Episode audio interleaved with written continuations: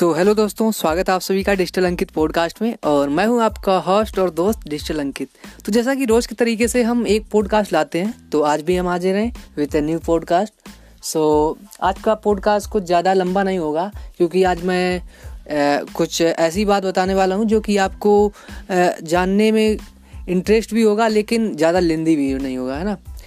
देखिए कि मेरा शेड्यूल क्या है? मैं क्या करता हूँ और मैं डिजिटल मार्केटिंग को कैसे कन्वे कर रहा हूँ? मतलब किस तरीके से परस्यू कर रहा हूँ हसलिंग कर रहा हूँ और सक्सेस की तरफ़ जा रहा हूँ है ना? अब ये कोई कर्व टाइप का तो सक्सेस अभी नहीं है मतलब चल रहा है होगा। ओके सो चलिए समझते हैं। देखिए मेरा शेड्यूल ऐसा रहता है कि हम सुबह उठते हैं और थोड़ा बहुत एक्सरसाइज की तो की मतलब कोई परमानेंट नहीं है कि हाँ पर डे करना है। आ, कर लेता हूँ कभी कभी और फिर अपना शेड्यूल रहता है कि मोबाइल में जो भी नोटिफिकेशन आए उनको मैं चेक करता हूँ सुबह कि कहाँ से किसने कमेंट किया, किसने क्या किया, क्योंकि जो हमने पोस्ट डाल रखे होते ना तो उन पर रिप्लाई भी देना पड़ता है।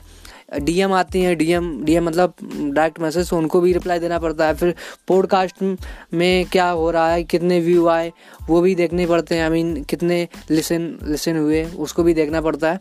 तो इससे क्या होता है, और एनालिटिक्स को देखना पड़ता है। एनालिटिक्स में क्या, उससे पता चलता है कि कौन एज ग्रुप है। आपका एज ग्रुप क्या है, उससे पता चलता है कि यूथ है तो उसको हम किस तरीके से मोटिवेट कर सकते हैं, किस तरीके से उसको हम पिच कर सकते हैं या उसको रिलेट करवा सकते हैं अपने पर्टिकुलर कंटेंट से।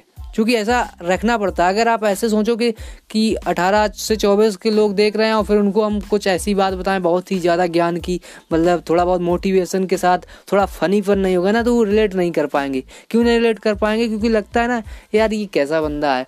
पता नहीं पुराने ज़माने की बातें करता है, हम नए लोग हैं ना तो वो चीज़ होती है तो उसको भी देखना पड़ता है। तो वो आपको पता चलेगा जब आप एनालिटिक्स में जाओगे, आपको मेल फीमेल पता चलेगा कितने मेल है, कितने फीमेल है, और कंट्री वाइज पता चलेगा क्योंकि वैसे हमारी टारगेट तो ऑडियंस इंडिया ही है सो आई लव इंडिया क्योंकि हम इंडिया से हैं ना? तो आप भी इंडिया से हो। तो वो अपना कनेक्ट रहता है ना पर्सनल कि हाँ यार, भाई बंदा, ये अपना ही बंदा है ना? तो वो वाला कनेक्ट रहता ना, इसलिए ज़्यादा देखना पड़ता है कि चीज़ें कैसे हो रही हैं। और यही हाल यूट्यूब का यूट्यूब में भी बहुत सी चीज़ें होती हैं। वीडियो को अपलोड करना होता है अपलोड करने के से पहले देखिए बहुत सी चीज़ें लोग ध्यान नहीं देते हैं। जैसे कि वीडियो जो भी वीडियो बनाया रिकॉर्ड किया, उसका रीनेम नहीं करते। रीनेम करना बहुत ज़रूरी है, जो वीडियो का टाइटल उसको रीनेम करके वही रखो। और प्लस जब अपलोड हो जाए, उसके बाद कुछ प्रोसेस होती है पहले पहले वीडियो को प्राइवेट रखो। प्राइवेट रखोगे तो वो पब्लिश नहीं होगा। तो आप जो भी डिस्क्रिप्शन है, उसको डिफ़ॉल्ट में लगा दीजिए डिस्क्रिप्शन को। उसमें सारे लिंक जो भी आप डालते हो, वो डाल दीजिए।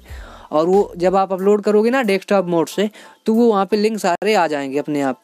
ठीक, बस आपको थोड़ा अपना आगे का डिस्क्रिप्शन लिखना होता है, वो भी कैंची लिखिए ताकि वहाँ पे आप पूरी बात भी ना बताओ, लेकिन ऐसा लगे भी यहाँ डिस्क्रिप्शन लिखा है। क्योंकि आप सारा मतलब बता ही दोगे तो वीडियो देखने का किसी के मतलब नहीं है है ना? तो वहाँ पे ये ऐसे बनाना है कि in this video I am going to talk about in this particular topic and if you have any kind of question you can D M me I mean you can comment below ऐसे करके मतलब एक description लिखना होता है उस मतलब particular video के बारे में।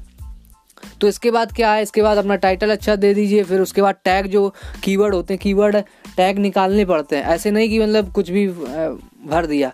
उस पर्टिकुलर वीडियो से रिलेटेड पहले आप यूट्यूब पे देखो सर्च करो गूगल ट्रेंड का यूज़ करो, देखो उस टाइप के वीडियो में कैसे टैग यूज़ हो रखे हैं।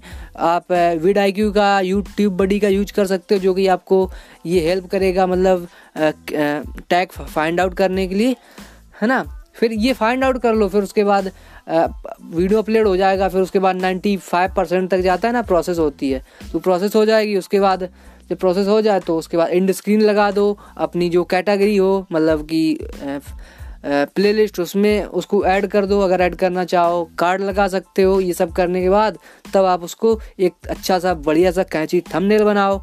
जो थंबनेल ऐसा बनाओ जो कि मतलब बड़ा बड़ा लिखा हो उसमें ताकि दूर से देखे, क्योंकि वीडियो जब ऐसे साइड में चलती है ना मोबाइल में स्क्रॉल करते हैं तो छोटे हो जाते हैं ना थंबनेल तो इतना ख़राब ना हो कि मतलब वो दिखे ही ना किसी को टच करने का मन ही ना करे, ऐसा ना हो। तो वो उसको कैसे पता करेंगे? देखिए, पहले जो आपने थंबनेल लगाया ना, उसको लगा दीजिए और फिर रिस्पॉन्स देखिए दो तीन दिन का। फिर उसके बाद वहाँ पर नीचे आता है सी टी आर ठीक क्लिक थ्रू रेट तो और इम्प्रेशन तो इम्प्रेशन अगर ज़्यादा है और क्लिक थ्रू रेट कम है तो समझ जाइए कि आपके वीडियो का थंबनेल ख़राब है। इसको बदल लीजिए ठीक? लेकिन अगर आपके में इम्प्रेशन भी आ रहे हैं और सीटीआर भी अच्छा है तो समझ जाइए अब फिर भी वाच टाइम नहीं आ रहा है।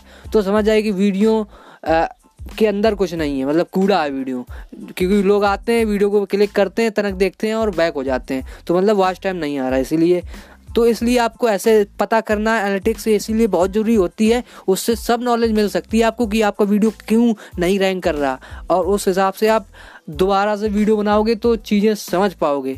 और कमेंट में भी पता चल जाता है इतनी सारी सुविधाएँ फिर भी अगर आप ना कर पाओ तो, तो फिर आप ही की गलती है। आप दूसरों को एक्सक्यूज मत दें खुद करें आप सीखेंगे ज़रूर सीखेंगे बस मेहनत करते रहें हसलिंग करते रहें एक ना एक दिन ज़रूर मिलेगी सफलता। जस्ट डू इट प्रोकॉशनेट ना करें, चालू रखें काम को, है ना? टाल मटोल ना करें। ओके थैंक यू मिलते हैं किसी नए पॉडकास्ट में। With a new information thank you Jai Hind